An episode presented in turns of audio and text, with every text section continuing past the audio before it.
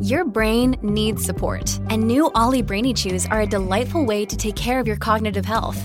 Made with scientifically backed ingredients like Thai ginger, L-theanine, and caffeine, Brainy Chews support healthy brain function and help you find your focus, stay chill, or get energized. Be kind to your mind and get these nootropic chews at olly.com. That's O L L Y.com. These statements have not been evaluated by the Food and Drug Administration. This product is not intended to diagnose, treat, cure, or prevent any disease with BC's Minister of Finance, Selina Robinson. And I'm very pleased to welcome her back to the show. Minister, thank you very much for coming on this morning. Thank you for having me, Mike. Okay, Minister, let's start with your cooling off period in, in real estate. This is one that's getting a lot of attention here in BC. We've talked a lot about it on the show here. The government saying that will give buyers of homes an escape clause here to get out of a deal. Why is the government doing that? Well, we've certainly seen in our very active um, housing market uh, lots of people who are actually waiving uh, conditions on their offers in order to even have them considered. And if we think about what you know what conditions mean, typically it's about you know creating the putting down a deposit and then making sure that you can get the financing you need. And and also uh, incredibly important, I think, is to, is to have a home inspection done to make sure that you you kick the tires, so to speak. There's someone who comes in professionally assesses sort of is this house uh, you know have have have good bones and is it you know worth what you're what you're offering and making sure that you understand what you're buying. Um, and because people are waiving these conditions because that's the only way they feel like they can get their offer even looked at um, is that that they they risk actually making a purchase that they, they either they can't manage financially. Uh, we've certainly heard from um, mortgage brokers about that that concern, or they, they they make a purchase in a home that they actually can't live in because it has mold or other right. uh, significant challenges that require significant renovations, so, and that's not what they thought they were buying. Okay, so how long is the the cooling off period? Like how long after you agree to buy a home can you then just get out of the deal? Like you talking days or weeks later? How how long is it?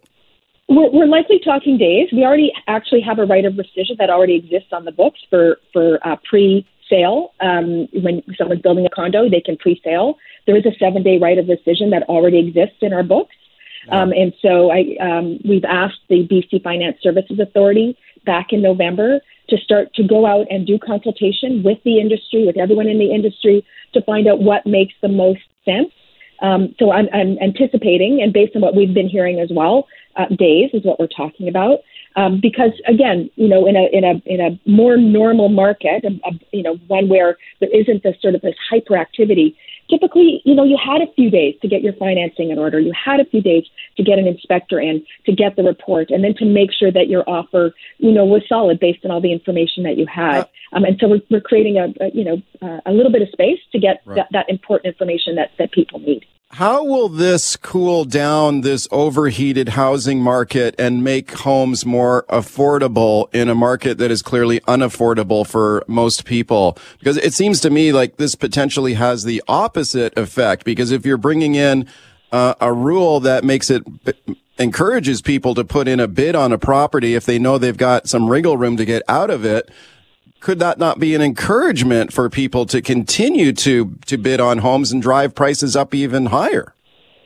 Well, first of all, we've been really clear that that, that this piece of legislation is a, is a consumer protection piece of legislation. This is about oh. a home buyer protection period. This is about providing home buyers with some comfort uh, and, uh, and and reducing some of the risk that they've been forced to to adopt.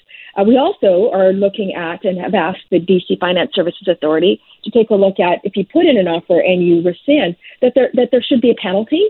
Um, and we've asked them to come back and, and give us some advice on what that should look like, so that it's not like you just get to put in an offer and walk away with no consequences. So yeah, people so need to be mindful and thoughtful, so that they'll, they'll be wise um, and and thoughtful about about the offer that they put in. Right. Okay. Let me play a clip here for you, Minister. There's been some criticism of this cooling off period and get your thoughts. So this is Tom Davidoff, the housing uh, expert and commentator over at UBC. And here is his thoughts on this cooling off period. Then I'll get your thoughts on it.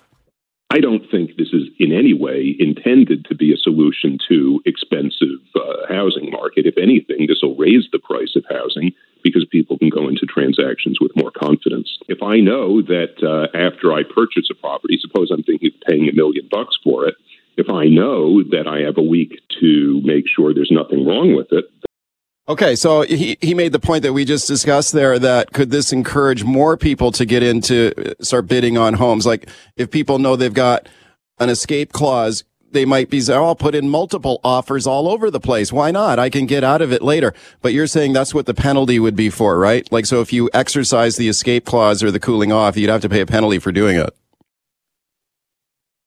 we, we recognize that, and we've asked the BCFSA, you know, to, to recommend that. And we've heard certainly from um, from the uh, BC Home Inspectors Association about some of the horror stories of of couples, you know, or young families you know, moving in uh, to a house that they purchased, they put everything into it, only to discover that they can't live there because it's, you know, got mold or it's just not livable or safe, and they've had to leave, and, and they've been financially devastated. Uh, we've heard from uh, Paul Taylor, who's the mortgage, um, the president and CEO of Mortgage Professionals Canada, who said, you know, with, without this this sort of um, uh, the space for people to do their due diligence, right. um, you know, that that that not only can they, not, you know, find out that they're they can't get their financing in order. But he also said that that, that um, even sellers, you know, um, run the risk that if if people if people you know can't get their um, can't get the financing, they they are now legally you know in a binding agreement. They, there's a complicated legal process to exit the transaction, and then the then the, the seller for relisting people can infer to other purchasers that there are structural or other issues with the home because the person couldn't get the financing. So there is, you know, there is a, a bit of a comfort uh, when everyone can get all their pieces in place, which is what we have done, I would say, historically when we have a less frenzied market. Okay. There typically, historically, has been that space to do that important work. Minister, let me ask you about another issue. Today is April 1st. The BC carbon tax going up today by one cent a liter. We saw next door in Alberta how they're cutting gas taxes here in BC. Gas taxes are going up. Here's Liberal leader Kevin Falcon on the carbon tax, and I'll get your thoughts on it. Under the BC Liberals, when we brought in the carbon tax, by law, every penny had to go back to reducing your personal income taxes and small business taxes.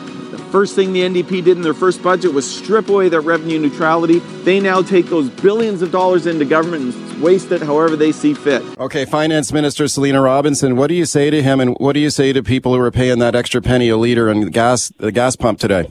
Well, first, what I say to Kevin Falcon is that was never it was never revenue neutral. They gave uh, you know huge tax breaks to large corporations. So I think that's important to be really clear. Uh, what, and what I say to British Columbians, um, it's uh, you know it, it is one cent a liter. Um, and um, what we've done, you, see with ICBC, we've, we've fixed ICBC and we've had rebate checks and we've, we've lowered um, um, the rates for drivers. And so that work, you know, has made a difference yeah. uh, for, for, for drivers. Uh, eliminating tolls in the lower mainland, I think, has had significant, I know, has had significant impact for those who have to drive over bridges and, and um, puts money in their pockets. We've eliminated um, transit fees for, for children under the age of 12 again, hundreds of dollars uh, for, for families that they, that they don't have to pay. Um, and we've also seen what happened in Alberta when when the Alberta government uh, you know reduced taxes and then the, the private sector you know sucked that up. The gas companies uh, increased their prices. So we know that that's uh, that, that that's not the answer uh, to, okay. uh, to to fixing the the challenges around uh, gas prices. Minister, I'm grateful for your time today. Thank you for coming okay. on. Great. Thank you very much, Mike. Have a great day. Okay, we've talked a lot on this show about the slow pace of new home building in Metro Vancouver. I spoke to Housing Minister David Eby on the show about that this week. He is says he's not happy with the pace of local building approvals in the province, especially in Metro. The city of Vancouver, though, says they are doing something about it. Let's discuss that now with my guest, Andrea Law, General Manager of Development, Buildings and Licensing for the city of Vancouver. Andrea, thank you very much for coming on today. Thank you so much for having me. Okay, Andrea, there was a big backlog of applications for new home building in Vancouver, right? Tell me about how you guys are trying to get on top of that. Yeah, so we're we're really looking at a number of initiatives. Uh, we had to react quite quickly um, to the significant increase in volume uh, that we saw, over 80% increase in, in new homes in Vancouver.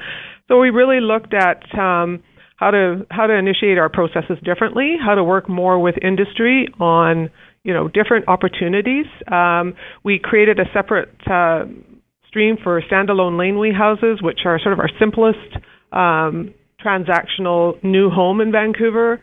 Um, right. So that saved about 16 weeks in terms of processing times and pulling those out. Uh, we looked at how we did our reviews. We looked at um, how many touch points um, city staff are actually making per application and really how we reduce those touch points.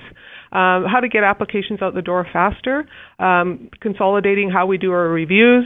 So, a number of initiatives uh, that we implemented, plus leveraging technology uh, wherever possible uh, to really assist with driving efficiencies in our process.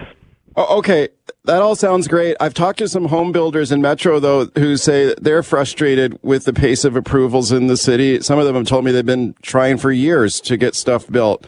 Like how how much is the backlog now and how much has it been reduced and how quickly can you turn around these applications now? So we had a backlog of roughly 500 applications uh, that were waiting in the queue. So we knew we had to address those pretty quickly. Uh, so we, from literally 16 weeks uh, to get to review a single application, uh, we now reduced that down to four weeks. So we're, what that means is we're essentially getting back uh, to builders and designers uh, within four weeks of them submitting their application.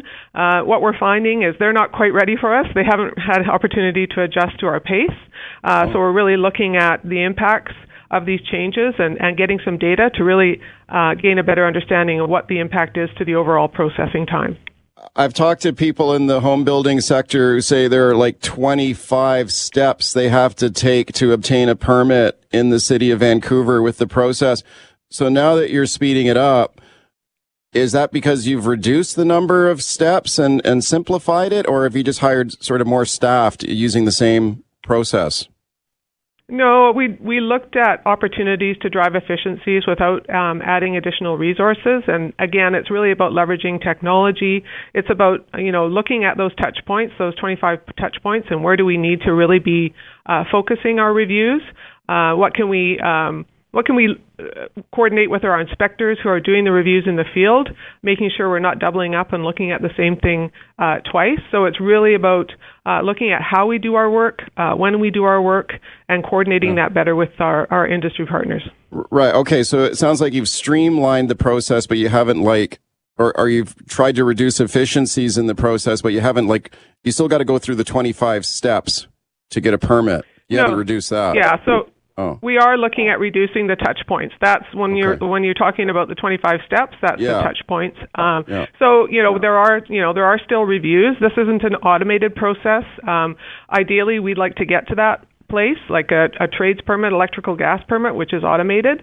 There's still touch points um, that we need to to look at uh, specific things, but we've we've looked at what it, we really examined what we're looking at and what we don't have to look at, um, and and sort of really looking at uh, more of a um, taking a risk based approach to how we do our work. Right. And have you heard from people in the home building sector in Vancouver? Are are they satisfied with the changes that you brought in? Have you talked to them about it? What are, what are they saying? Yeah, so we have ongoing uh, conversations, uh, obviously with industry um, and with our customers on a daily basis. We're hearing positive feedback so far. It's still early, um, and again, uh, our industry partners are taking taking time for them to adjust to this new way of doing business. So it, it is a you know it is a transactional um, process. We re- we rely on our customers to get back to us. Um, they're relying on us, so it's a it's a back and forth process. So as we adjust, we're going to be gathering, um, as I said, analytics to really understand um, what the impacts are. Right. Speaking to Andrea Law, manager of licensing for the city of Vancouver, will you be using? I've talked to people in the home building sector who said, "Look, why don't we really radically streamline this and let's go to like pre-zoning approval or pre-approved designs. Like you, you could set up like a, a cookie cutter design for a home that could be basically rubber stamped effectively and quickly approved by qualified professionals. Is that something a city is looking at, like pre-approval, like designs that are pre-approved, so that you don't have to go through all this this process? Yeah, exactly, and that's getting to sort of that automated process. Um, is there an opportunity to offer that uh, to individuals who are looking for something that's more streamlined, faster? Um, yes, it is something that we are looking at, and we are talking to other municipalities and cities uh, to get you know to get uh, feedback from them what's working um, in other areas. Okay, last question for you, Andrea. How about dropping taxes and fees to stimulate lower home costs and rentals, as well as rent to own options. I mean, I've talked to lots of people in this business who are saying, look, why don't we drop the taxes? Let's make this easier. Let's bring in rent to own options. Is that something the city would look at? I think that's a, a broader conversation uh, that will likely be part of uh, Vancouver Plan, which will be going to council uh, this summer. Uh, it's more a cross-departmental uh, conversation, um, obviously engaging with uh, with the public as well in those conversations.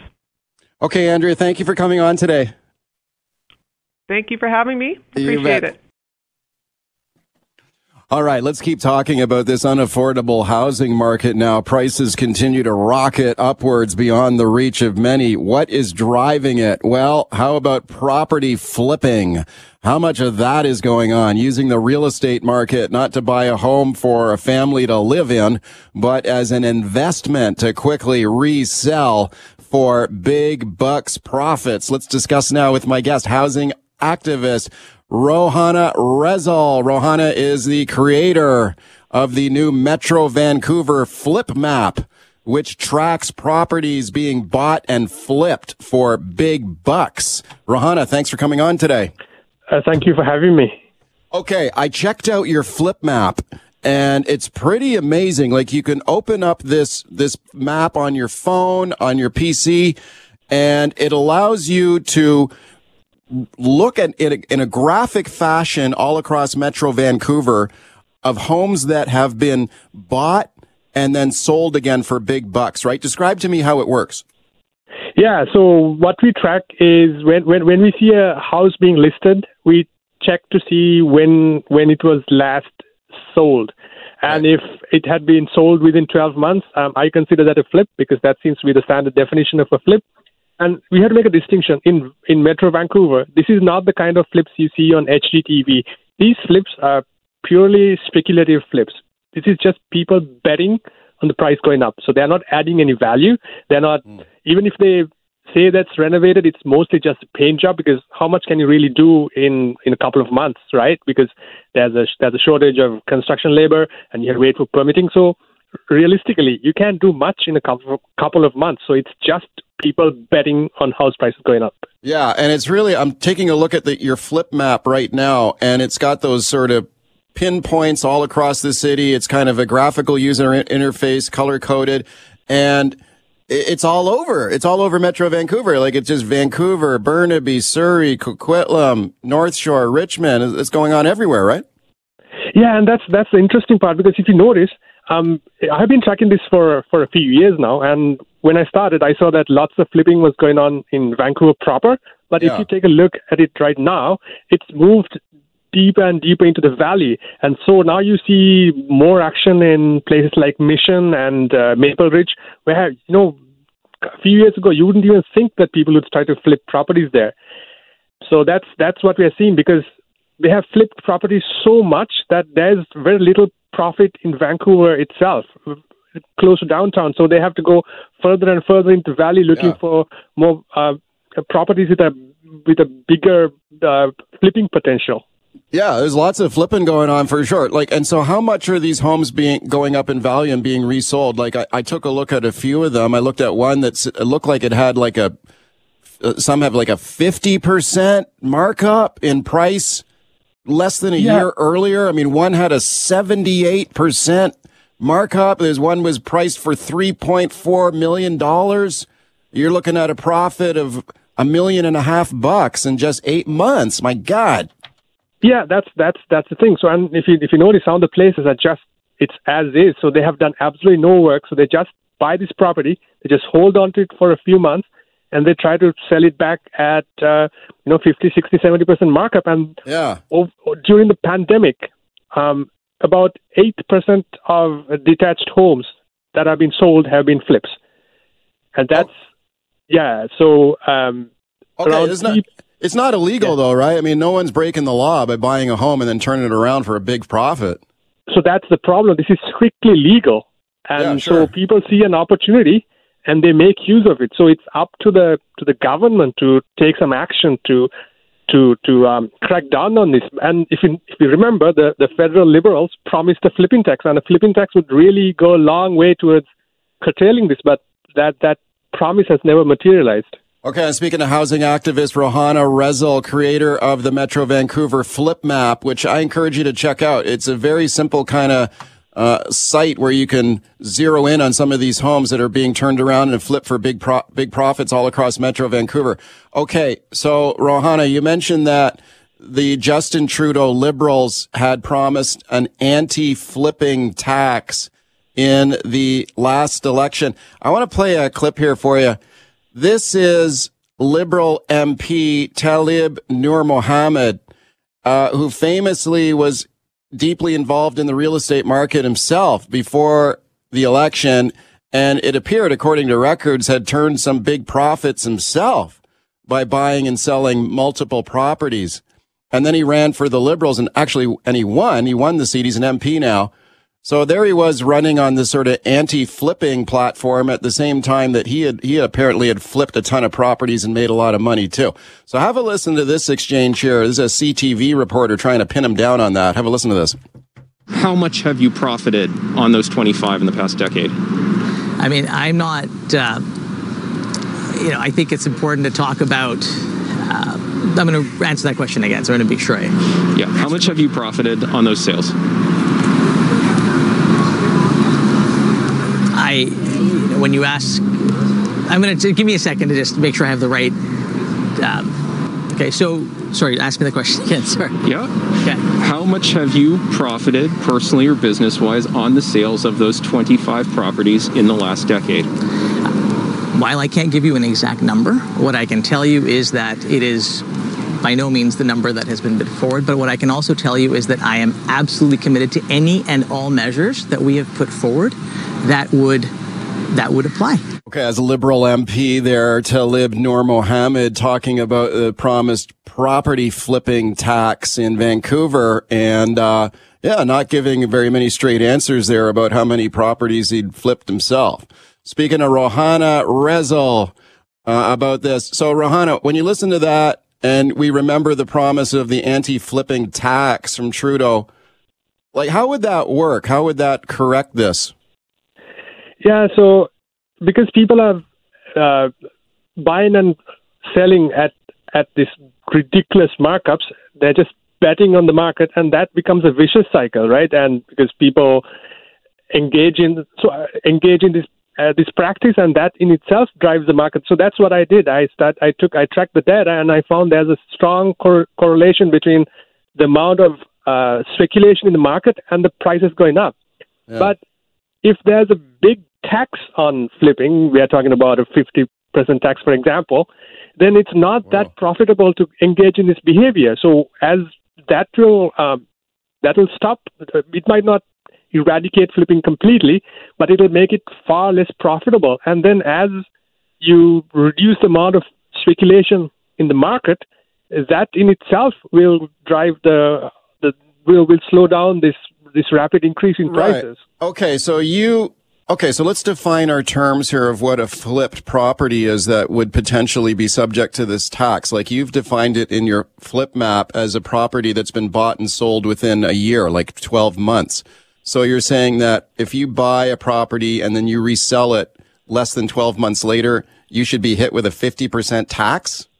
You should be hit with a big tax. Um, I, I, I mean, the number number can be determined by the government based on various factors, but right now what's happening is that most people just some people just actually claim a principal residence exemption. That's sure. and if CRA might do an audit, but some people just bank on the CRA not doing an audit. And even if the CRA do an audit, it's considered a capital gain. So it's only taxed on 50% of your, your gain. So if you sell a pro- property for a million dollars, you only get taxed on half of that. Okay, but what if, okay, but what if I, let's say I'm not a property tax flipper or speculator. I just buy a home and then my circumstances change. Maybe I change jobs. I've got to move quickly. And so I resell the home and then the, the home's gone up in value, which would not be the potentially the buyer's fault, but the, the buyer maybe just has has to sell for some other reason, not not to make a profit, but because their life life circumstances have changed.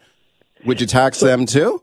No, I wouldn't because that's that's the thing. Even right now, um, with with CRA, there are certain exemptions on if you if you if you flip a property, uh, you can still designate it as a primary residence based on certain uh, certain exemptions. And one is that if you have to move to a different province for work, for example, yeah. or if your if your your family circumstances change, if you go through a divorce, for example, right. then the CRA will look at that and say like, hey, this guy has a valid reason for doing that, so we are not going to tax you. So that's it's very simple. I mean, that's that's how the taxes work, right? You you, you would always have now again the problem in in place like Vancouver is that obviously some people might try to take advantage advantage of that, but some system like that is better than nothing that's happening right now. Okay, Rohana, very interesting. Thank you for coming on today. I appreciate it. Oh, thank you for having me. All right, welcome back to the show. Let's talk Bitcoin now. Is Bitcoin a legit currency that could replace or compete with the Canadian dollar? Is it a smart or a reckless investment? Some people love cryptocurrencies. Others are dubious and suspicious of it. Check out Pierre Poilievre, the conservative MP. He is running for the federal conservative leadership. He is a big Bitcoin booster. He loves Bitcoin. He buys Bitcoin. He goes on Bitcoin talk shows. This week, on the campaign trail for the Conservative Party leadership. Uh, he went into a shawarma shop and he bought a shawarma using Bitcoin. Have a listen to this. We're going to buy this shawarma with this Bitcoin. You ready? Uh, hold on, I'm just creating an invoice. He's creating me an invoice right now. Now listen. He's gonna. Oh yeah. Make sure to include the tip in there as well. You got the payment. All right, we did it. Come on over here Come on, guys. We did it. We bought the shawarma with Bitcoin. Yeah, we bought the shawarma with Bitcoin. This was a big campaign event for Pierre Poilievre as he's running for the federal conservative leadership. He says he wants to turn Canada into the cryptocurrency capital of the world. Let's discuss now. I've got an awesome panel for you to discuss. Adam O'Brien. Adam is the founder and owner of Bitcoin Well. He is a Bitcoin supporter. Hey, Adam. Hey, how's it going? Thanks for having me. Adam, welcome back to the show. Andy Baryer on the line. Andy is a tech and digital lifestyle expert, Handy Andy Media. He's, let's say, dubious about Bitcoin. Hey, Andy. Hi, Mike. Uh, guys, thanks for doing this. Adam, let me go to you first. Pierre Poilievre, a lot of people think he will become the next conservative leader. Obviously, very bullish on Bitcoin. That must make you happy. Yeah, definitely. I mean, being in this industry almost 10 years, we've watched the government stance go from, I'm not sure what this is, this is bad, to, oh, this has the potential to change the world and fix the money. And I think that's a positive thing. Andy, what do you think? Mike, if that's not a political publicity stunt, I don't know what is. And uh, the reason he was doing that is he's trying to solve the big issue about Bitcoin is like, what can you actually do with it? Can you use it as a form of tender? And I think that's why he had that stunt to, to buy a shawarma out of all things with Bitcoin. Yeah, so he bought the shawarma and we sort of cut down that clip there just for time purposes, but it took a little while for him to actually pay for the shawarma with Bitcoin. It was, it's not a, it's not a super simple, easy transaction. So I don't know, Adam, like, can you, are there many places where you can buy stuff with Bitcoin? I mean, you can't go into the average fast food joint and pay with Bitcoin with some notable yeah. exceptions. Go ahead. Yeah, not not directly, but I think that there are ways that you can live fully with Bitcoin and only Bitcoin right now. For example, um, like you can pay for things with normal payment rails like Visa, Mastercard, whatever, and then you can go to, for example, like our website, BitcoinWell.com, and you can pay that bill off with Bitcoin. So um, I think that like the infrastructure that exists to pay with things directly in Bitcoin um, is obviously growing, but it's not super big right now. But I think the indirect ecosystem that companies like ours has created uh, definitely exists and, and does allow people to live on Bitcoin. Okay, Andy, what do you think of that? Well, I don't see what's wrong with the infrastructure that we currently have. You know, a lot of people, even during the pandemic, got to use Tap, and, and Tap works great with your credit card or, or your debit card. And for now, to us to completely change our infrastructure and try to get mom and pop shops to accept Bitcoin, you know, that's a tall task, and it's not going to happen overnight. Okay, Adam, I know you want to respond to that, but let me play another clip here for you from conservative MP Pierre Poilievre running for the conservative leadership, and he says he wants to make Canada the cryptocurrency capital of the world. And here he is. Now, listen closely to what he says here. Now, this he's appearing on a Bitcoin show here, and he's talking about inflation in Canada and how that's a problem, and that people maybe should start using cryptocurrency like Bitcoin instead. Have a listen to what he says here, and then I'll get your guys' thoughts. Pierre Poilievre the federal government through our, the Bank of Canada was abusing our money. They started printing cash to finance Trudeau's deficits. And then I started to realize that uh, this was an, an, inflation tax. I call it just inflation. What are people's alternatives if the government has a monopoly on currency? And I discovered that people are seeking out technological alternatives. Uh, for example, Bitcoin. Okay. I find this kind of unusual to hear a mainstream politician in Canada who's vying to become the leader of a major party, potentially leader of the opposition, and who knows, even prime minister, saying that people are dubious or don't have a lot of faith in our own currency and talking about using Bitcoin instead. I, I just, I'm not sure I've ever heard that before from a major politician in Canada of, of Poilievre's stature. But Adam O'Brien, you must be happy about what he's saying, right? Your thoughts? Yeah, I think he's bang on. I think he too he highlights like exactly um, you know the point of Bitcoin. Bitcoin is not a payment rail. Bitcoin is sound money that happens to be able to act like a payment rail. And I think that he's he's absolutely right. Like the government has manipulated the currency to a point where if you are not skeptical of the Canadian dollar, you don't have your eyes open and you're not actually looking at what's going on. You don't understand what sound money is. Our dollar so, right now is manipulated and is worthless. So okay, okay, worthless. Wow. So so what are you saying that you have more confidence in Bitcoin than you do in the Canadian dollar? Oh, 100%. Why? Because the Canadian dollar is printed to an endless supply based on a very small group's uh, decisions without the consult of the greater economy in mind. And I think that Bitcoin, which embodies all of the principles of sound money, is a much better alternative uh, for exactly that sound money and savings. Yeah. Okay. Poilievre has made similar points. Andy Andy Baryer, your thoughts?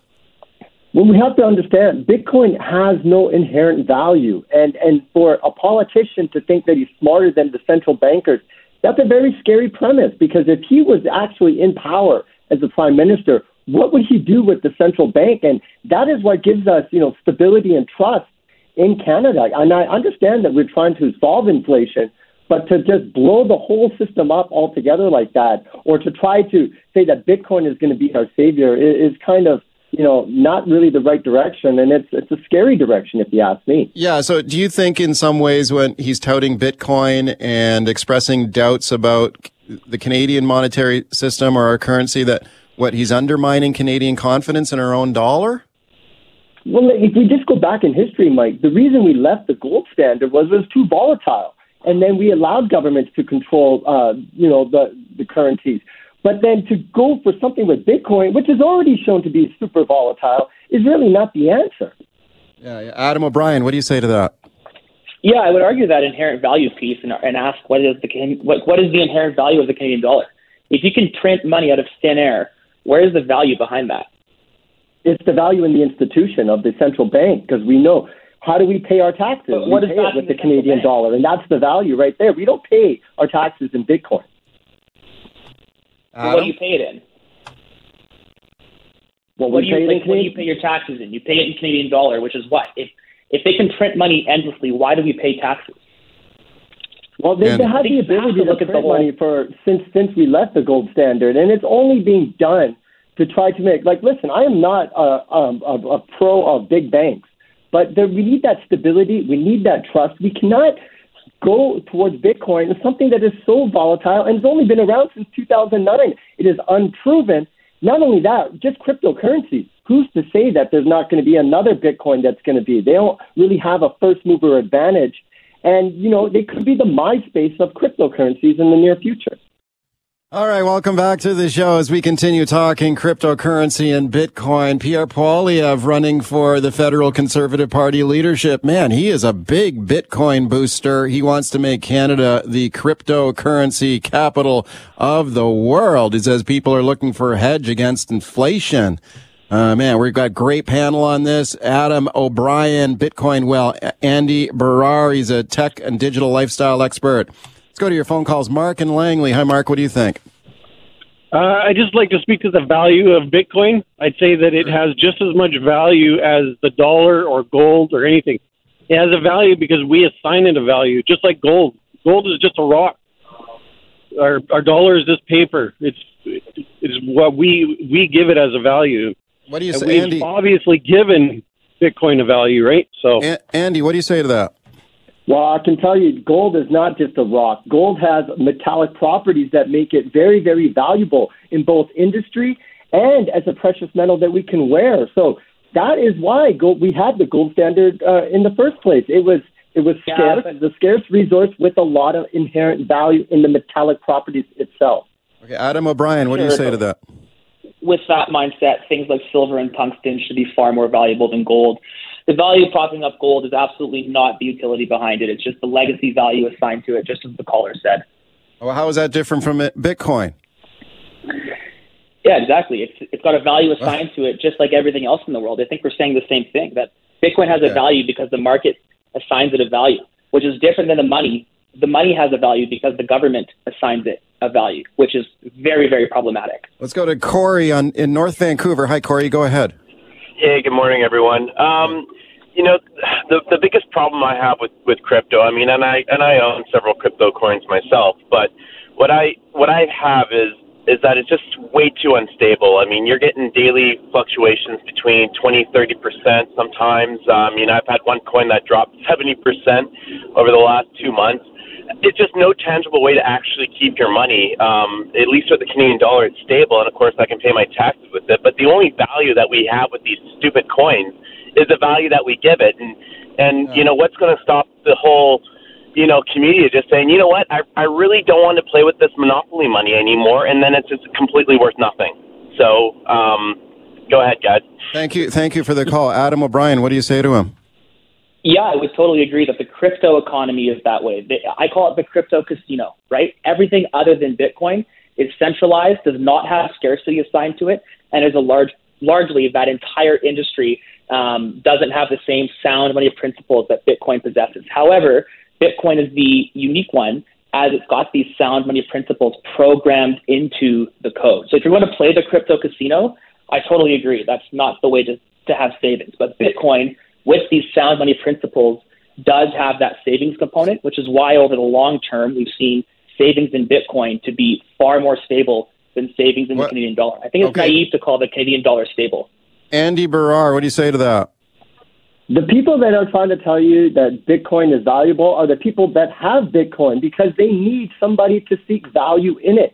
And there's no telling that one day, like the caller said, we just kind of give up on this. And because it has no inherent value, your investment is suddenly worth nothing. And that is the scary premise of cryptocurrency and Bitcoin in, gen- in particular. Okay, keep phoning me on this. 604 280 9898 is the number. Star 9898, toll free on your cell. Don in Kamloops. Hi, Don. Go ahead. Yes, good morning. I would like to ask the gentleman, how about all the people out there that don't have access to internet or uh, cell phone or uh, smartphones? How are they supposed to? They don't even understand what crypto means. How are they supposed to uh, be able to buy or do anything? I'd like to hear his answer on that. Adam O'Brien. Yeah, there's a lot more people uh, in those areas. Um, most people have access to internet, and what they don't have is access to a bank. So they can't actually access money, period, right now. And Bitcoin is actually a saving grace for those people because access to a to a very very old but capable smartphone that costs them less than a hundred bucks um, with internet access is all they need to access sound money, as compared to a giant government infrastructure, especially in areas where the government doesn't work, um, like we've seen time and time again throughout the world. Uh, Andy, your thoughts? Well, you know, if we just look at Bitcoin as an investment, just outside of just the, the technological issues of it, you know, you look at someone like Warren Buffett, who's perhaps the, the most successful investor of the world of all time. He says the same thing about Bitcoin. Because it has no inherent value, the people that are investing in it, you know, you could lose everything. And, and you're, it's going to be worthless. It's like the tulips back in the past, how those were suddenly valuable. And then one day people decided, you know what, we don't like tulips and it was worthless. And I think that's the same you're going to see with cryptocurrencies in the future, and why we should not adopt it uh, as tender or anything in Canada. Let's squeeze another call in here. Bob on the line in Burnaby. Hi, Bob. Go ahead. Uh, hi, and Bitcoin is going to be a disaster. It was invented from thin air. Uh, government support for the Canadian dollar is the only thing that makes the Canadian dollar worth anything. And he has thousand versions of Bitcoin out there, and wh- who's going to decide which one is going to uh, take over? Adam, what do you say to him? Well, if the only thing backing the Canadian dollar is the government's uh, support for it, the government supporting Bitcoin, then I think that argument falls down that Bitcoin won't have any value. But there's not a thousand versions of Bitcoin. There's a big crypto economy that's largely uh, that doesn't possess sound money principles, but Bitcoin, with its proof of work concept and its proof of work technology, does embody sound money principles, which is why it makes it different from tulips, uh, different from the Canadian dollar, and different from other manipulated currencies. Andy Baryer, you got 30 seconds here to sum up. Make your final point there. You know, we just got to look at the volatility of Bitcoin. Why would you want to invest in something that's been around since 2009, has shown so much volatility, and the people, the only people that are trying to tell you to, to invest in it are the people that already have it because they want to move it into actual currency so that they can go and retire. And that's why I'm against Bitcoin. This episode is brought to you by La Quinta by Wyndham. Your work can take you all over the place, like Texas. You've never been, but it's going to be great because you're staying at La Quinta by Wyndham. Their free bright side breakfast will give you energy for the day ahead. And after, you can unwind using their free high speed Wi Fi. Tonight, La Quinta. Tomorrow, you shine. Book your stay today at lq.com. At Evernorth Health Services, we believe costs shouldn't get in the way of life changing care, and we're doing everything in our power to make it possible. Behavioral health solutions that also keep your projections at their best? It's possible. Pharmacy benefits that benefit your bottom line? It's possible. Complex specialty care that cares about your ROI? It's possible. Because we're already doing it. All while saving businesses billions. That's Wonder made possible. Learn more at evernorth.com/wonder. All right, welcome back to the show. It is springtime. The birds are singing, the flowers are blooming, and the creepy, crawly bugs, insects, and other pests are on the move. It is spring pest control time. How to pest proof your home. What to do if you have an infestation of bugs or worse. Let's discuss with our expert now, Mike Londry, owner of Westside Pest Control. And I'm very pleased to welcome him back to the show. Hey, Mike, thanks for coming on.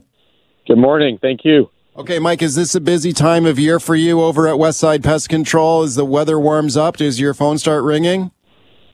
Absolutely. Yeah. As uh, as people start to head outdoors, uh, the insects come to life again, and uh, we definitely start getting calls. I would say our most common call right now at this time of year is for carpenter ants. Okay, let's talk about those. So, so what kind of ants are those? There's a lot of different varieties of ants. What do the carpenter ants do? So, un, uh, uh, carpenter ants live in areas of, of wood, so they like to tunnel through. Um, typically outside, they're going to be in large old rotting stumps, but we've built structures out of wood here in uh, which has created perfect homes for them. Uh, unlike termites, they don't actually chew and ingest wood, so your house won't disappear if you have carpenter ants, but they can do significant structural damage. Okay, so they can. What kind of damage can they do? Uh, well, they'll they'll dig out extensive tunnels in Yeah. in the beams in your in your home. So over over months and and years, um, you may eventually have to actually do a major renovation to the home because the structural integrity can be compromised. Whoa. Okay, so when you respond to a carpenter ant call like that, are they a tough job? Are they easy to get rid of? How do you approach it? Uh, well, you really need to target where the nest site is. Um, so just putting out little bait discs or doing a spray around the inside or outside of your house, um, uh, although it may be um, effective to a very small degree, you really need to get treatment inside the exterior walls, which is usually where their nests are located. Okay, what can you do to keep them out of your house in the first place? Um, well, one of the things to do is to to monitor for any signs of, of water ingress. So um, if you have, if you've ever had any any leaks on the outside of your house, make sure that you're replacing any damaged wood. Um, you're repairing cracked stucco. Uh, if you're if the hose bib, bib on the outside of your house is leaking on a regular basis, make sure that you get that re- repaired. The biggest issue that causes um, and attracts carpenter ants to reside in a home is moisture ingress. Okay, speaking of talking about springtime pest control with Mike Londry, West Side Pest Control, what are some other common pests that emerge in the spring? Uh, well, it's baby season for lots of things. So squirrels, raccoons, skunks, they're looking for an ideal place to to start their spring family and hmm. where better than under a shed or in an attic or, or crawl space. Okay, how do you deal with those? Do you do like humane trapping for an animal, like, animals like that, or? Yeah, absolutely. So what we do is is get into the space where they're residing and and get them out of the space and then we'll seal up access points. In some situations, if there's a family of, of young squirrels, what we try to do is encourage the homeowner to allow them to reside there for another six weeks until the young squirrels are able to leave, and then we'll come back and install a one-way door so they can exit and can't re-enter again. In, in some situations, you've got some you've got something like raccoons that might be doing a lot of damage to the interior of the home. So, whenever possible, we get the little ones outside in a in a warming box, and then mom can come back and relocate the whole family somewhere else. Aw, Raccoons that- have usually got backup dens in multiple locations, so she's normally got somewhere else to take them. That that's nice that you look out for the baby squirrels. I'm glad to hear that. But what about okay, if you're dealing with uh, rats or mice though? I mean, come on. We got to deal with that with extreme prejudice though, right? Like, you know. Well, yeah. Well, it's a funny thing, you know, that uh, um, most of the squirrels that we have here are the gray squirrels, which are actually an invasive species right. that, Yep. that that that legally have as many rights as as, as rats do, believe it or not. But Oh. um, uh, we treat them with a lot more care, re- regardless. Uh, when it comes to rats, though, um, yeah, you sometimes you there's nothing you can do other than than uh, than deploy extermination processes. When we can, we install one-way doors. Um, uh, we like to avoid poisons whenever possible, and and uh, and use trapping stations in, instead. Or again, a, a one-way door. What a one-way door does is it allows the the rodent to get out of the structure and not return into it again. What about um, one of the ones that buzz around my place sometimes in the warmer months, and I haven't seen them lately. I think they come out later. Fruit flies. They just always seem to in- infest uh, my kitchen. When do those start showing up? Fruit flies. Uh, normally, as, as soon as it starts to warm up a little bit. Um, excuse me. So it's that's that's normally a May, June, July pest. But yeah, Yeah. once once you've got them, they seem usually almost impossible to to get rid of. So if you don't keep your your your organic food waste in your freezer year round, I'd suggest to start doing that in May. Okay, I got the phone lines open right now for Mike Londry from Westside Pest Control. It is springtime. The bugs are out. Ants, spiders, stink bugs, rats, mice, raccoons. Mike does it all. Phone up right now if you want to ask a question to an expert. 604-280-9898 is the number. Star 9898 on your cell. Lots of calls. Kim in New West. Hi, Kim. Go ahead. Hi, I have moths, indoor moths. They're tiny, they're a light brown color, and they seem to be inside. Where are they? Are I they just- in I- your I closet?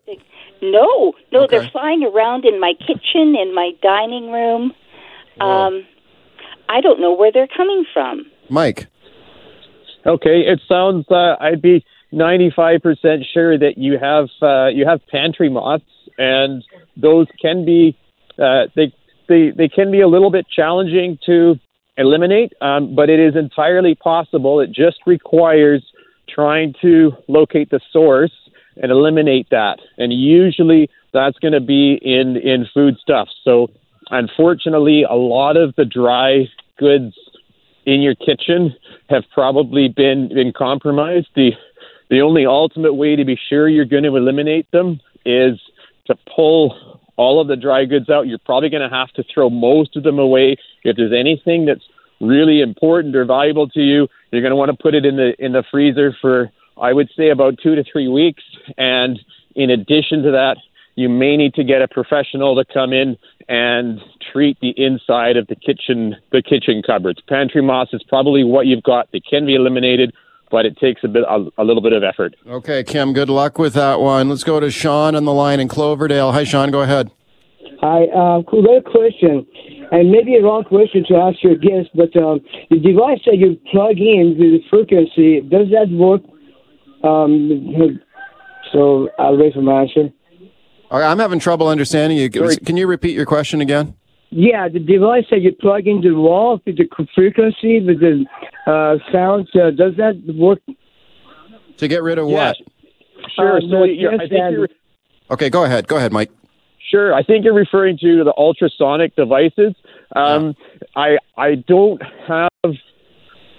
I'm I'm not very c- convinced that they do a lot for insects. However, for rodents such as mice and rats, so long as there's no infestation currently in the house, if you have it, if you if, if there's there's nothing there, then they can act as as a deterrent. So for uh, I've said to a couple of previous guests on the show before, for garages, for uh, for boat storage over the winter, it's a great idea to put in at the beginning of the of the fall as a deterrent. If you have a mouse infestation, the ultrasonic devices unfortunately won't work to eliminate them. Okay, so they're kind of like uh, they emit a frequency that only mice and rats can hear, or something.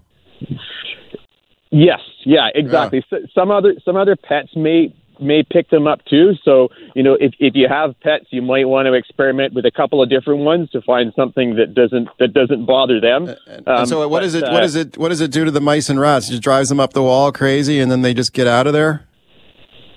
Well, yeah, exactly. But Okay. mice and rats, they their their their senses are so they're they're they're really really highly driven by what they hear and and smell. So, for instance, if a mouse has been living in an area for three weeks and it gets back to its home and it smells that space, it really doesn't care what it hears. But if it's entering that space for the first time and there's an unpleasant sound, then it'll go elsewhere before it decides to uh, take up residence. Okay, good to know. Lori in Delta. Hi, Lori. Go ahead. Hey guys, we have these really creepy, evil little things called drain flies. Ew. Ew, drain flies. what are, what are they like? Oh, they're like you- are you- little. They look like little eeny teeny moths, and they seem to be hovering around in the bathroom. Whenever I'm blowing out my hair, there's a whole crop of them that are Oh. flying around. And my husband looked it up and concocted this ugh, this goop to throw down the drain, and that caused them to stop for a while, and then they crop out again. So what can we do to murder them out? Okay, Mike. Okay, Mike. How do you murder these these drain flies, man? Well, there's actually some some really some really great um, really great foaming products that are that are totally safe even for commercial kitchens. So you don't have to drop nasty things like like Drano down the down the drain for them. That's the that's the good news. Um, uh, essentially, it it works to break up the organic matter that's that's in the drain. So this is usually the the issue is is standing water. So my guess is there's probably an issue with the plumbing somewhere under the sink. So most sinks will have a, a trap under the sink. Sometimes, for whatever reason, if a renovation was was, was done, there might be some water sitting horizontally in a pipe that never properly drains and allows them to uh, um, allows them to, to, to find a place to, to breed. If that organic matter that's that's built up can be eliminated through the means of a brush, and then the plumbing can be can be fixed so that it drains properly, your issue should disappear. Okay, good luck with that, Lori. Rhonda in Aldergrove. Hi, Rhonda. Go ahead. Hey, good morning. Good timing for our family. Um, every time about this year time of year, we get these tiny, tiny, tiny little ants that show up in our basement. They only last literally for three, four days tops. Um, we can spray them with ant killer or whatever, but I'm just wondering if a little tiny ant like that could actually cause any problems, or if what we're doing, just killing them annually, is uh, sufficient. Mike.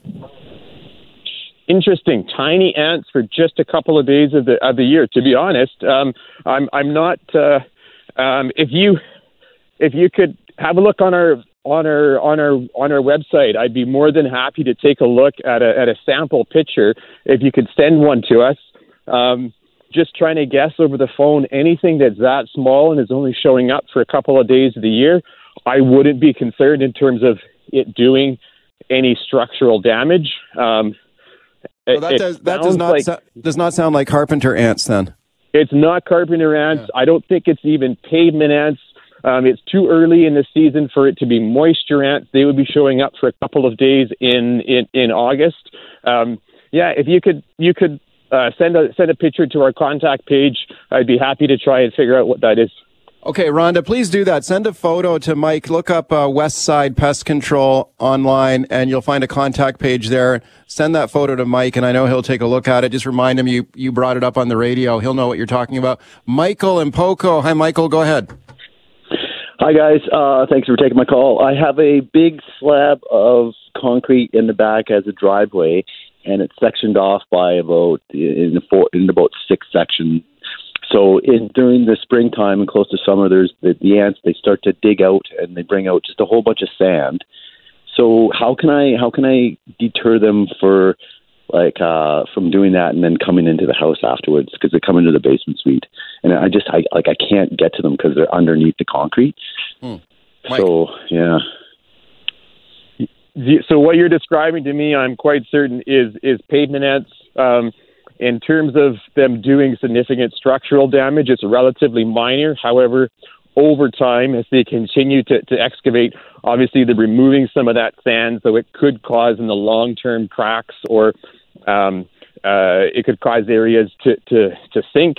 Um, to try to eliminate them, I mean, the, the best thing you can do, almost any over the counter product that has ants on the label from your local hardware store, try to find something with a with a straw that, that comes with the ant treatment and get that straw and get the product into the into the ground. These nests can really spread out. They can have up to a hundred thousand in a colony. So um, don't be afraid to, to to empty a quarter of a can on each of those sand piles, and then I would use the same product to just treat around the corners of your uh, of your back door or any other entrances and adjacent to that to the to the house, um, and that should help a lot. All right, welcome back to the show. My guest is Mike Londry from West Side Pest Control. Always a super popular guest. If you have questions about springtime pest control around your home, this is the guy you want to talk to. Phone him right now, 604-280-9898, star 9898 on your cell. Lots of calls still coming in. Lori in Vancouver. Hi, Lori, go ahead. Uh, good morning, gentlemen. I have a quick question. I'm another ant person. Um, it was last week, and on my counter, I lifted something up. There was a swarm of ants. Anyways, I cleaned everything down, and uh, and then I sprayed around the the bottoms. But anyways, I'm still seeing ants, and they're they're like they're even on the walls. They're in the wall in the bathroom. They're in the wall, the back uh, thing in the kitchen, the backsplash, and. um and I don't know where they're coming from, and they're making me crazy. But it seems like they do crawl under the baseboard by the dog water bowl. So I don't know what to do. Oh boy. Okay, Mike.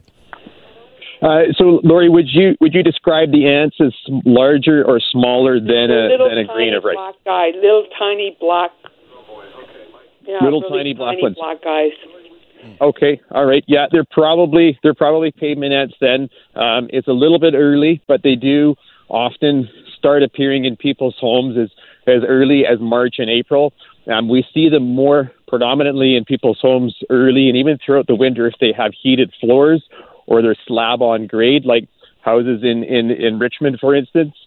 Um, my suggestion for you, if you haven't tried any any baits yet, any boric acid based bait is a great idea. The great thing about small ants like this and treating them with a with a bait, the domestic baits you get in the harbor store are actually fantastic. The strong commercial baits that we have access to can be can be too strong for them to be able to take back to their colony. I would start with that. However, given the amount of activity that you're seeing, you're probably going to end up wanting to call a professional company to come in and take a look at it. Oh, okay. Okay. Okay. Thank you. Thank you for that. Good. Good luck with that, Lori. Daryl in South Surrey. Hi, Daryl. Go ahead. Yeah, hi, Mike and Mike. Um, I got uh, two problems here. Uh, my neighbor noticed in my mom's chimney, she lives down in Kits, a squirrel carrying uh, uh, cardboard and newspaper and stuff down there to build a nest. I was wondering where I get one of those one-way doors to put on it. It's a it's an unused chimney from wood burning. Mm, Mike. Okay, um, I you sh- you should be able to get something on on Amazon. To be honest, if you Google Google one way one way squirrel door, um, they they should come up and and uh, retail price on something like that should be about fifty bucks. I would I would expect. Um, and uh, the installation of them is fairly self-explanatory. The only thing I would I would remind if you're installing one, make sure that the the that that the door, the flap that comes up and down, goes down when it's in a closed position as opposed to the other way around. Because if it's installed upside down, the squirrels might be able to get back in. yeah, don't want your one way door leading the squirrels in and they can't get out. You want them to go the other way, right?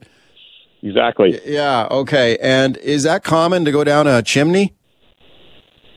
Uh, yeah, we do see squirrels doing that. Um, one thing I would add to that, if they are going down the chimney this time of year, they sometimes will nest on top of the flue. So I would, Oh. before installing that one way door, get into the, put your head inside the fireplace, kind of shake the flue around a little bit, the, the, the, the, the cover if, if you can, if there is one, if it's a wood burning fireplace. Um, but have a very good listen because if there's young ones in there, that squirrel is going to do more damage than you want to think about to the outside of the house if she's removed from her babies. Okay, Daryl, good luck for that. Jeff in Vancouver. Hi, Jeff. Go ahead. Uh, good morning and uh, welcome to your guest. Uh, condo, uh, living uh, concrete, uh, small bathroom and a small hallway just beside each other. And there seems to be, uh, well, once a week, once every two weeks, silverfish, one or two of them. Uh, what's a good, is there a paste or anything you can put down that they don't like and we'll move on? Oh, those silverfish, man. I hate those things. I got them in my place too. Mike. Well, I mean, I mean, they they do love bathrooms and they do love kitchens. The the the the one thing that you have to your advantage immediately being in the bathroom. So long as you have a bathroom fan, turn it on 24 hours a day for the next month if you can bear the noise, because they're unable to reproduce under those low under those low levels of, of, of humidity. And then in addition to that, put out some glue boards. You can purchase them really cheap from almost any hardware store. Just a sticky glue board. They like adhesives and they like cellulose.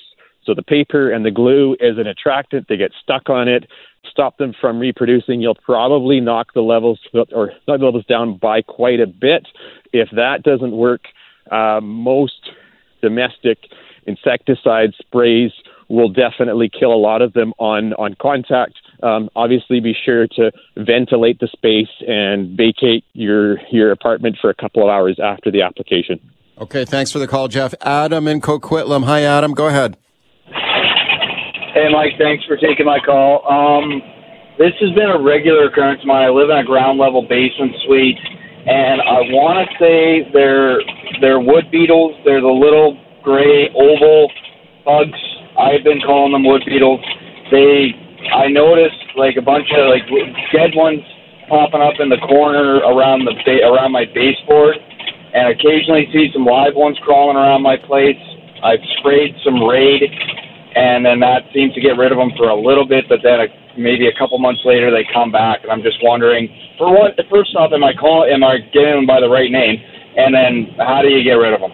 Okay, Mike. So I think you're referring to sow bugs or wood bugs. It's really common to see them in, in, in basements or on the ground level in a slab on, on grade house. these bugs like to live between mo- be- between moist soil and a solid object. So they like to reside near the foundation of the house. What happens when it rains a lot? There's not enough oxygen anymore, so they get literally flushed inside the house. But then, unfortunately, there's not enough moisture for them inside the house, so they usually dry up and and die. Spraying them is really just and you're, you're basically just killing them twice because it's likely to happen anyways. The best thing that you can do is put some silicone or other caulking along the bottom of the baseboards to physically prevent them from entering. Okay, Adam, good luck with that. Star 9898 is the number to call on your cell phone. Star 9898. John and Langley. Hi, John, go ahead. Good morning, gentlemen. Uh, what we're having here, they look like uh, little black worms, but actually, I think they're what the, uh, my neighbor calls them millipedes. They're about an inch long and, oh, maybe the size of a very thin lead pen lead you know the lead in a pencil.